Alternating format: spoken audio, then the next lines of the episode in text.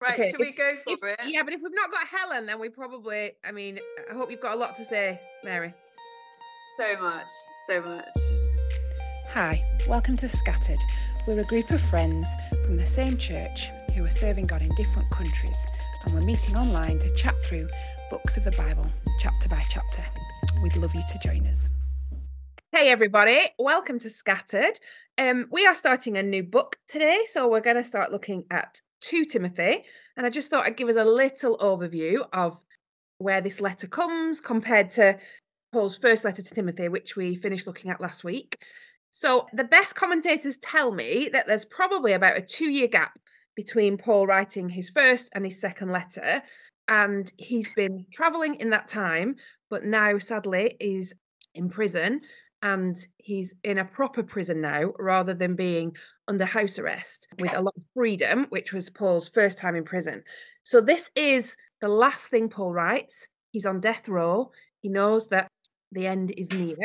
And so, actually, his mind is very focused on writing to his really close friend Timothy and trying to encourage him and pass on his last pieces of love and encouragement and advice and warning. So, yeah, that's the context that Paul's writing in. And yeah, he's writing to encourage his friend Timothy. So, I just thought it might be helpful to start looking at that those first few verses that we rarely look at in a letter, the sort of introductions. What do you think these tell us about Paul and Timothy? So Paul describes himself as an apostle of Christ Jesus, but then he also says he's an apostle by the will of God. That sort of gives him some authority, shows that he has a personal relationship with God. And then this really poignant little line here, according to the promise of the life that is in Christ Jesus. I read through, when I was prepping for this, I read through the whole letter once in its entirety and then went back to this section that we were looking at. Yes, because I'm a geek. Of course you did, Hermione. Actually, on the second reading, that second part of that first verse is so moving, I think, in the context of where he is. Like you said, he's on death row. Later in the letter, he talks about it being nearly the end and you know he doesn't know how much he feels like his time is up almost and this this according to the promise of the life that is in christ jesus like this is i really and truly believe this it's a beautiful little half line He addresses Timothy as his dear son, which I think is lovely. I was, I think, I actually did read a little further than the passage we're doing today because I feel like I would have preferred to go on to verse 14. But I think it's a really gentle, lovely greeting from Paul, isn't it? Considering I think the feeling that we get from this passage, especially if we look further than today's section, is that Did you mention that you're not happy where this section's finished, Mary? I feel like I'm not sure Henry's got that memo. So do you want to just say that again? Can we please go to please go to 14? Thanks. No, sorry, Henry. Yeah, the I feel like we're gonna get this feeling that Timothy's obviously he's still faithful, he's doing fine, but he's struggling in various ways because we see words like timid and being ashamed. That's in verse 8. Sorry, not this passage. And I think, but isn't it lovely that the way that Paul greets him is like, my dear son? And he says this lovely grace and grace, mercy, and peace from God the Father and Christ Jesus our Lord. Like he really wishes Timothy every good thing. You know, he could have started the letter with, you know, what's going on? Why are you why are you being so weak? Blah blah blah. Considering I'm in jail and you're not. but actually he's lovely and encouraging. And I think there's this sense, isn't there, of heritage. So Paul in the next part, verse three onwards, talks about ancestors and Timothy's history as well. And so again, I think this this poignancy of the end is nigh continues for Paul. It's that idea of heritage that that Timothy's got from his gran- grandparents, but also the theological heritage that he's received from Paul. And uh, Paul's almost saying, Timothy, you're my child. When I'm gone, you're going to inherit this work. You're going to inherit this this theological legacy from me, and it's going to be soon. Hmm.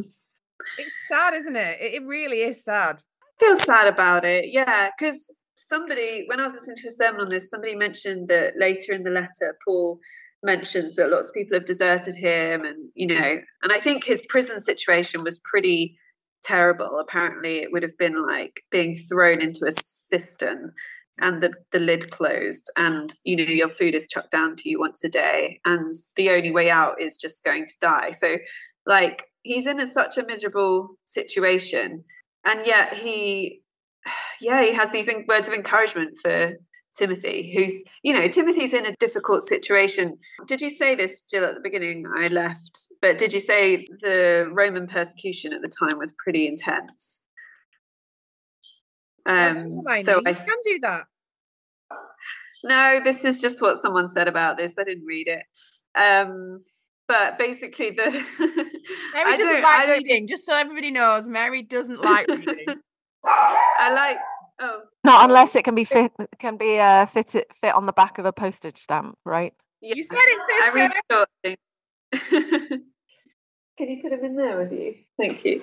But anyway, this um, person I was listening to was saying that the it was around the time of Nero, so you know Christians being burnt as lampposts and lamp, you know, lamps, lampposts. What are they yeah, called? In Nero's in Nero's garden. Yeah yeah and just horrendous persecution so even though you know the temptation is to be like to feel like come on timothy you know like as in that's how i would feel but actually the the context is re- really severe persecution generally like paul is really at the pit of it but it's not that far off from any of the christians like it must have been a real time of fear and difficulty i think so let's go back a little bit then to what Helen was talking about. You know, Paul's in this awful situation and he's very good at practicing gratitude, isn't he? He starts the letter then with the things that he's really grateful for in Timothy's life.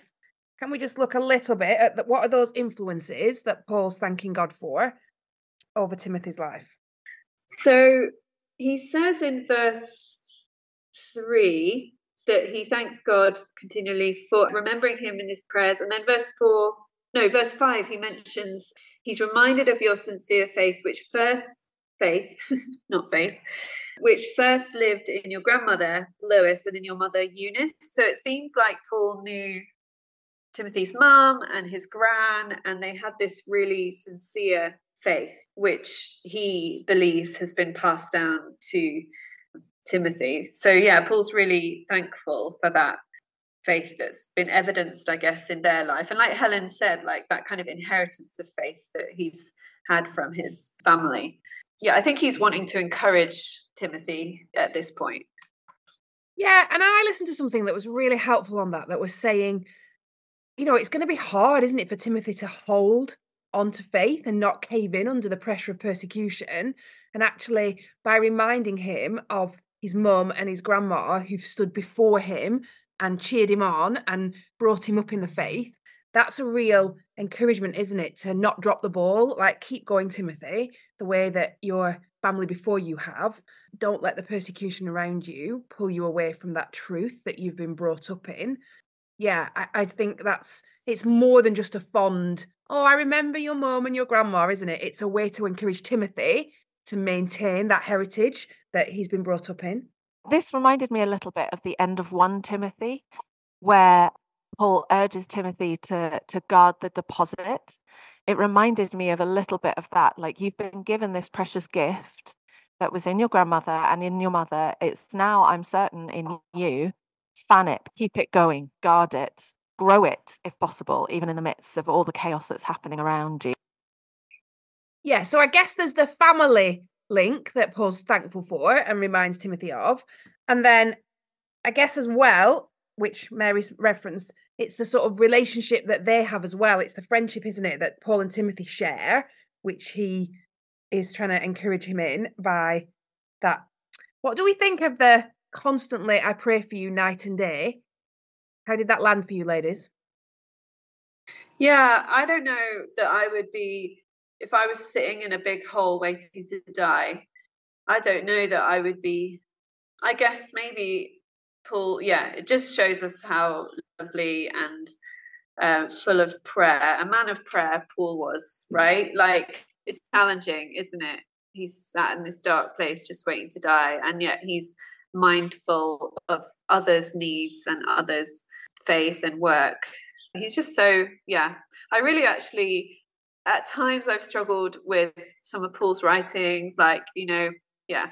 But I feel like this book is really warming me to him. Like his, in, in his, terrible suffering he's just so other fo- others focused it's challenging isn't it yeah very go on helen I found it quite the challenge because he's effectively saying, you know, I pray throughout the day and the night. And I always pray for you. And for me, in my life, you know, I have my quiet time in the morning, boom, I'm done for the day. There isn't so infused into absolutely everything that I do. Now, given Paul is sitting in a dark and dingy hole with a trapdoor for a window, but still, I yeah, at first I was like, that's ridiculous. I'm sure he doesn't pray constantly, night and day. But actually, maybe I, I was challenged that maybe I was thinking that because I thought it was impossible. Because I think, well, there's so many other things to do. I'm not saying that, therefore, if I don't have anything to do, I would pray night and day. I think it was just more a challenge to my attitude to prayer. So, um, yeah, it's a good challenge. I just wondered, ladies, if we're thinking then about Timothy and these influences on his faith that have really shaped him and that example that he has in Paul of such a prayerful friend, are there influences in your life that you look back on and are grateful for? Yeah, I think especially so in my coming to faith, I found out after I came to faith, I came to faith in a Christian camp and I found out afterwards when I became a leader on that camp, I found out from one of the other leaders who was a leader at the time when I was coming to faith that my kind of key leader on the camp, so the leader that was kind of assigned to, you know, have the spiritual chat with me or whatever, she used to pray for me like every single prayer meeting you know, there'd be this big, big, it was a really big Christian camp. There'd be this big prayer meeting, I think, for the leaders once a day. And sometimes people would pray by name for people and other stuff but she like faithfully prayed for me every day of that camp and i know she was well i'm pretty sure she was praying for me other times and after the camp as well like as i was a, a new christian and i feel like yeah for, for me that's such an like i look back to that and it really did i think it really did have an impact on me coming to faith but then also going forward i'm like am i faithful in prayer like that for people who I long to see come to faith. Because I was this kind of naughty, arrogant 16, 17 year old and probably difficult to pray for at times. And yet she was faithful in that. I stopped laughing. I, I hit unmute to go, and she was scary. so I'm just so grateful for that. And you know, like when you think of your foundations, and I just think she put a big block in mine i feel. Like there's others as well like some friend who discipled me at uni and dragged me along to church when i was definitely heading the other way and stuff like that. But yeah isn't it wonderful to look back and be thankful for those people? Yeah it is. So i became a christian probably at the end of high school and yeah i was thinking about the group of people that i was meeting with them. They were influential. And again at university but i think one of the people that to this day I still look up to, even though they're not around anymore, is Hilda Beebe. Mm. I just used to look at her and think, this is a woman who loves the Lord, who prays constantly, night and day. and yeah, even now, I still think of her on a regular basis. And I just think, mm. Lord, help me be like her with her gentle and kind heart and her prayer life. I just, yeah, she she was someone who had a big influence on me. Yeah, we were talking about this in um, Paul and I've just started a new community group, and ahead of the game, I was like, "Oh, Jumpy, I think we should start in two Timothy in our new community group, so that I could basically sit under Jumpy doing the passage before we did scattered." hey, and I, that's exactly who I said, Helen, when um, we were going round and all sharing. I said Hilda, and part of that was because she just so faithfully prayed for I've got a child with some additional needs and she was so kind to him and really loved him and would tell him I pray for you every day you're on my special prayer list and you, I pray for you every day And I just felt that loss as a mother when she died and went to glory. So I'm really grateful for her to be with Jesus, but it's hard, isn't it? That I guess she's she's right by the throne of grace now. Yeah, that was a similar one. And I think, yeah, my grandpa would my, would be my other one, who was a really godly man and was just a, such a constant presence in my childhood. And so for me and my brother, we look back and think that is who we aspire to in lots of ways because he was yeah, kind and gentle, but just so focused on Jesus and would constantly bring us to Jesus in our youthful zeal or tantrums. So, yeah, that would be our sort of, yeah, family ancestor. That's such a helpful reminder. Okay, let's look at the other two verses then, six and seven. I'm sorry, we're stopping at seven, Mary. I found this language like a little bit hard to access. So would anybody like to give a stab at just summarizing these verses in more modern language? I think it's tricky because people kind of disagree on the meaning of this gift of God that Paul laid his hands on Timothy and he received. I think some people think it's to do with his ordination, some people seem to think it's to do with some kind of spiritual gift. But my summary was therefore, pay attention to the Spirit at work in and through you. His power is at work, so do not fear. So, like, his the emphasis on it's his power at work, so do not fear. Great. Helen Smellon. I did not do this question. I mean, that is an admission, isn't it, on Scattered from Hermione? Everybody's face is so sorry. shocked. I let you down, Mary. guys. I let you down, Juliet. Juliet, I'm so sorry. Thank you, No, Mary. I feel reading so the good whole about work. myself. Uh, yeah. Helen, you're so kind, just making Mary score the goal, helping her to feel like she did the work. It needs to happen am every now and again, doesn't it? I am never the A star people on here, so I'm feeling good about myself right now. Thanks, Helen. Well done, Mary. Um, yeah, the thing that I was struck at when I was looking at this was that whole um idea of God's given a gift to Timothy, hasn't he? Which he wants him to use in ministry. So that's God's initiative. But at the same time, he's calling Timothy to be active with that gift. It's not like, okay, I've got the gift and I sit back and do nothing.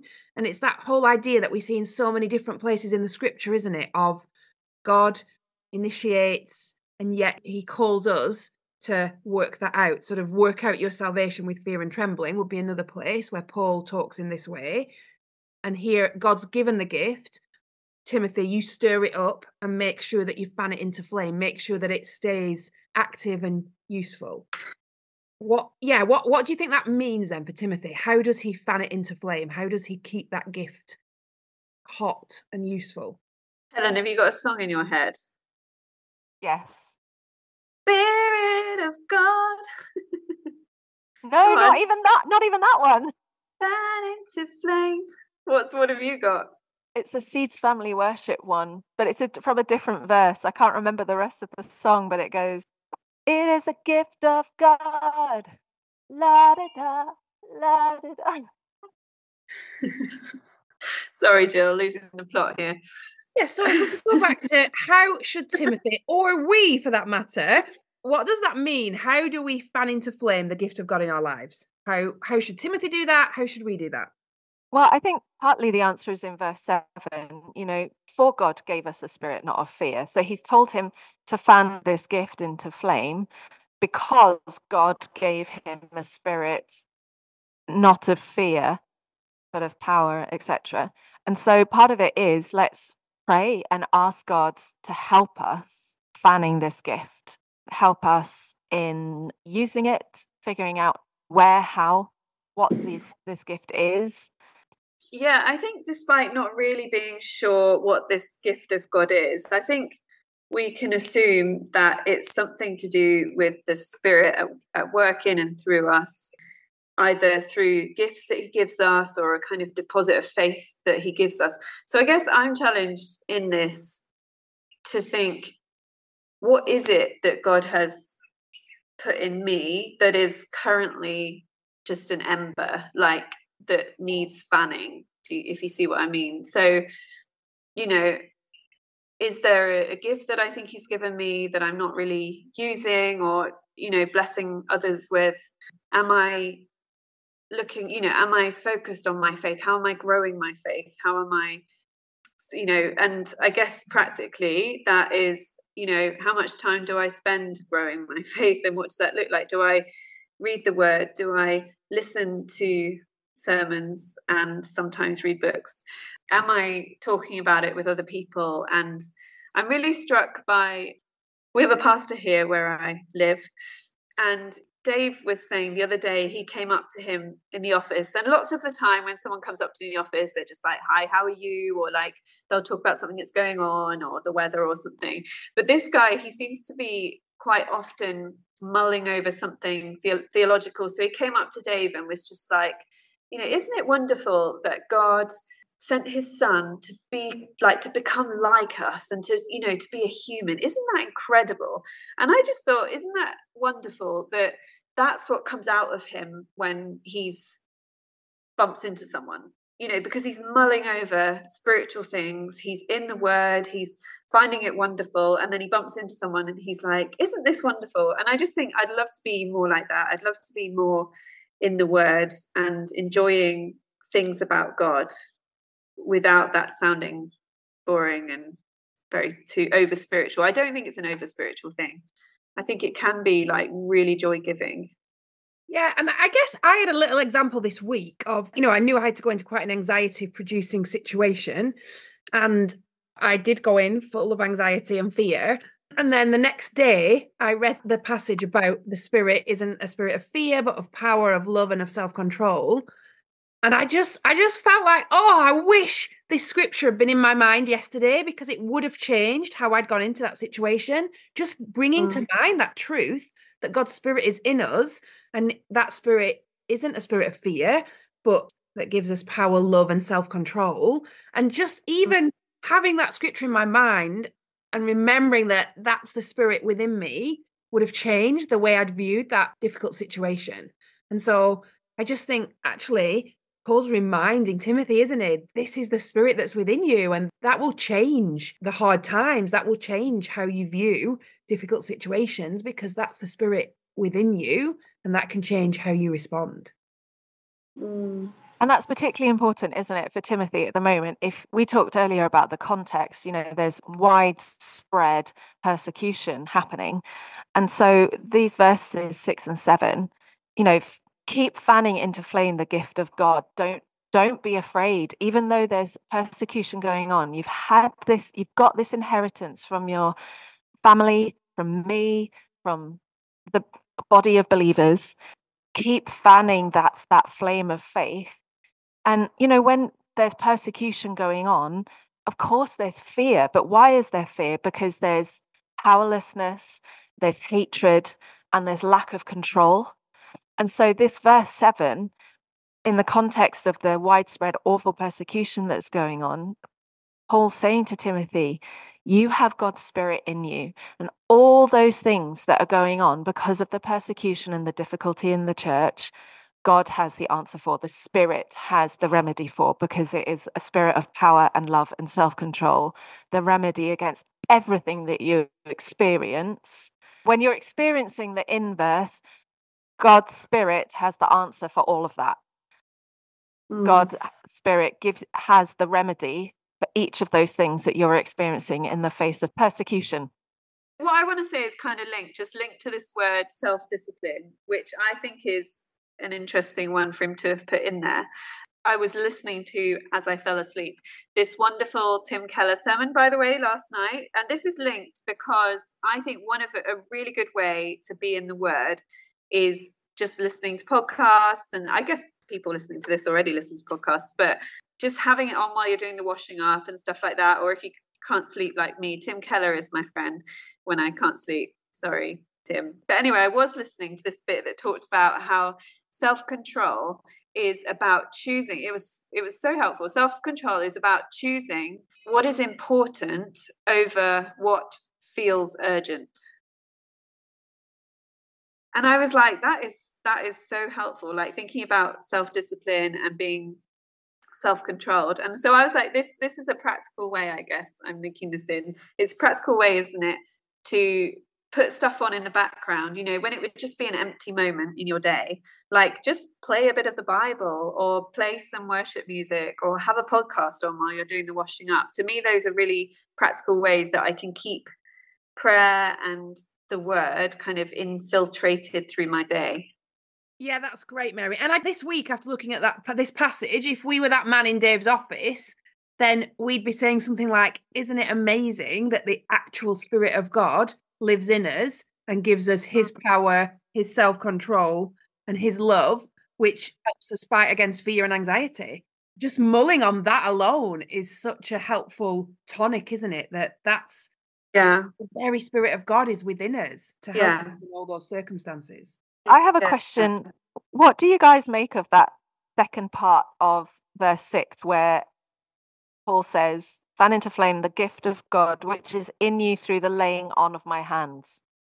I think mm. that is referring because there was a, there was a similar there was a similar part, wasn't there, in one Timothy, and I think we landed there that it was about the ordination ceremony. So actually, there was a special ceremony when Timothy was set apart for ministry, where Paul and other elders laid hands on him to pray for him for the task of ministry. Are we therefore saying that that is widely applicable, as in like, because on a straight reading of this, you could say, you could argue that in order to receive the gift of God, you need to have the laying on of hands.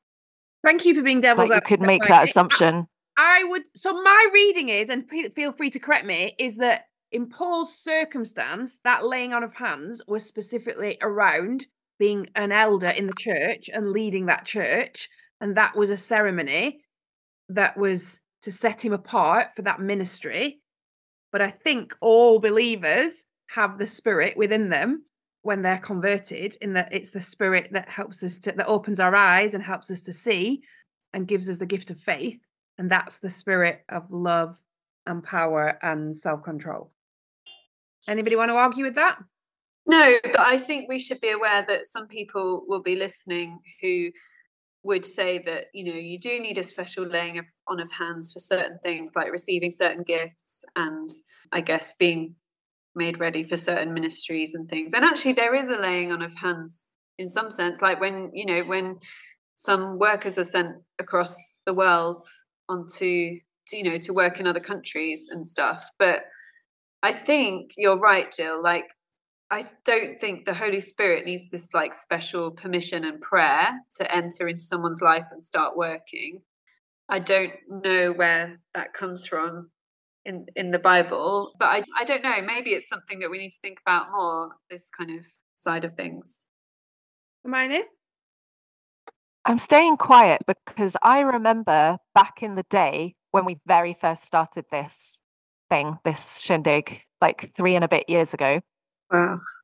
But I'm trying to find it in Acts. We talked about the f- sort of commissioning of the first people who were sent out, and they very specifically laid hands on them then as well. Yeah. It says they were yeah. sent out by the laying on of hands. And I think so. I think if you want to hear more, you can listen to one of the first Acts episodes of Scattered, but it's a while ago. So I'm dragging this from the back of my mind. I think we said that it was a an example of the time not ne- it was descriptive not necessarily prescriptive that paul tends especially paul tends to be very clear when he's being on the whole is very clear when he's being prescriptive and saying this is something you must do as opposed to something that this is what happened in that particular circumstance mm. well i was just going to say should we pray for people in leadership in church. Yes, we should. We've seen a lot of that, haven't we, in 1 Timothy or people like you guys that are working overseas. Should there be a specific commissioning of people to set them apart if they're going to full time work for God's kingdom? Yeah, of course there should. Of course, we should be praying for them and laying hands on them. But is the spirit bound by those ceremonies? No, of course he's not. So I, yeah, I think it's both. I think we probably all all agree on that. But, but it's, think, good to, yeah, it's just... good to appreciate that people out there might have a different view. Thank you, Mary. Very yeah. yeah, yeah that's true. Great. Anything personal that struck you from this passage that we've not talked about? Anything that we need to tidy up?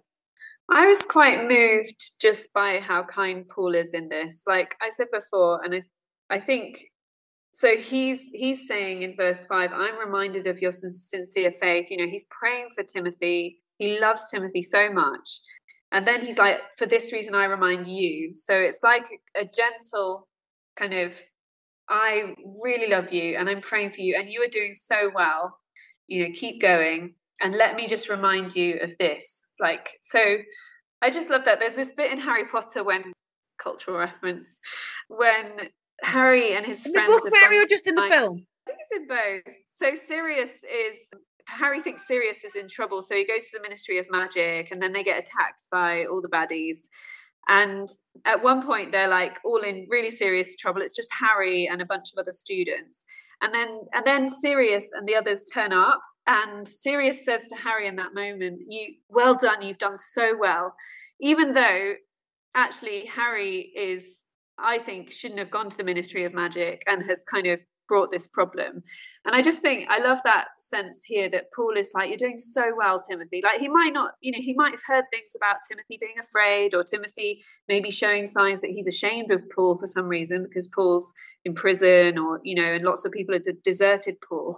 And yet Paul's just so encouraging. And I'd love to see that kind of looking for the good in people in my own life. Like I think I tend to first of all look for the thing that I think they're doing wrong. Whereas I, re- I would really like to more encourage the good in people and look for the good and pray for the good rather than I, I tend to be quite a black and white person and I, I tend to look at things like that. yeah, I, that's good, Mary. I, I was sort of d- doubly challenged by the Paul's good, isn't it? At deliberately he's in a hard situation he's looking for things to be thankful oh. for and he's reflecting back over timothy's life and calling to mind things that he's grateful for that have shaped timothy. I'm not very good at doing that and i think that's that's a really helpful heart exercise isn't it when life's hard? But also then that whole desire it evokes in you doesn't it a desire to be that type of person that is a blessing oh. to others and will be part of somebody else's story and is the encourager and the prayer. So yeah, I think it's there's been a double encouragement to me to be more thankful in my own life, but also to be seeking to be a blessing to others. Mm. For me, I found that verses six and seven were actually quite a rebuke for my anxiety. So, this bit in verse seven about God gave us a spirit not of fear, which is ultimately what anxiety is, but of power and love and self control and actually the energy that i use on anxiety should i should be spending that on fanning the flame of whatever gifts god has given me. And i should be fanning that and using that power and love and self-control that came when god's spirit entered me. Yeah i found it i found it really challenging in regards to my anxiety and yeah, isn't it wonderful that we have like a, a, savior who is just like Paul and he comes alongside us and he says, Come on, you're doing really well. Like, even in those moments when your fear has like completely let you down and you've messed up something or you've got angry or whatever, and yet he draws near to us and he's like, Keep going, you're doing really well. I love that. I think Paul really echoes Jesus and, and how Jesus is to him in these moments. When he draws near to Timothy, it's like a reminder that Jesus draws near to us in that same way when we feel like we've failed. He's so kind. Yeah, thanks, Mary. That's a great place to end. Thanks for joining us, and we will see you next week for the next part of 2 Timothy, which, in case you didn't get the memo, Mary thinks we should have done this week. But um, we will be doing that next week. Thanks very much, everyone. Bye. Bye.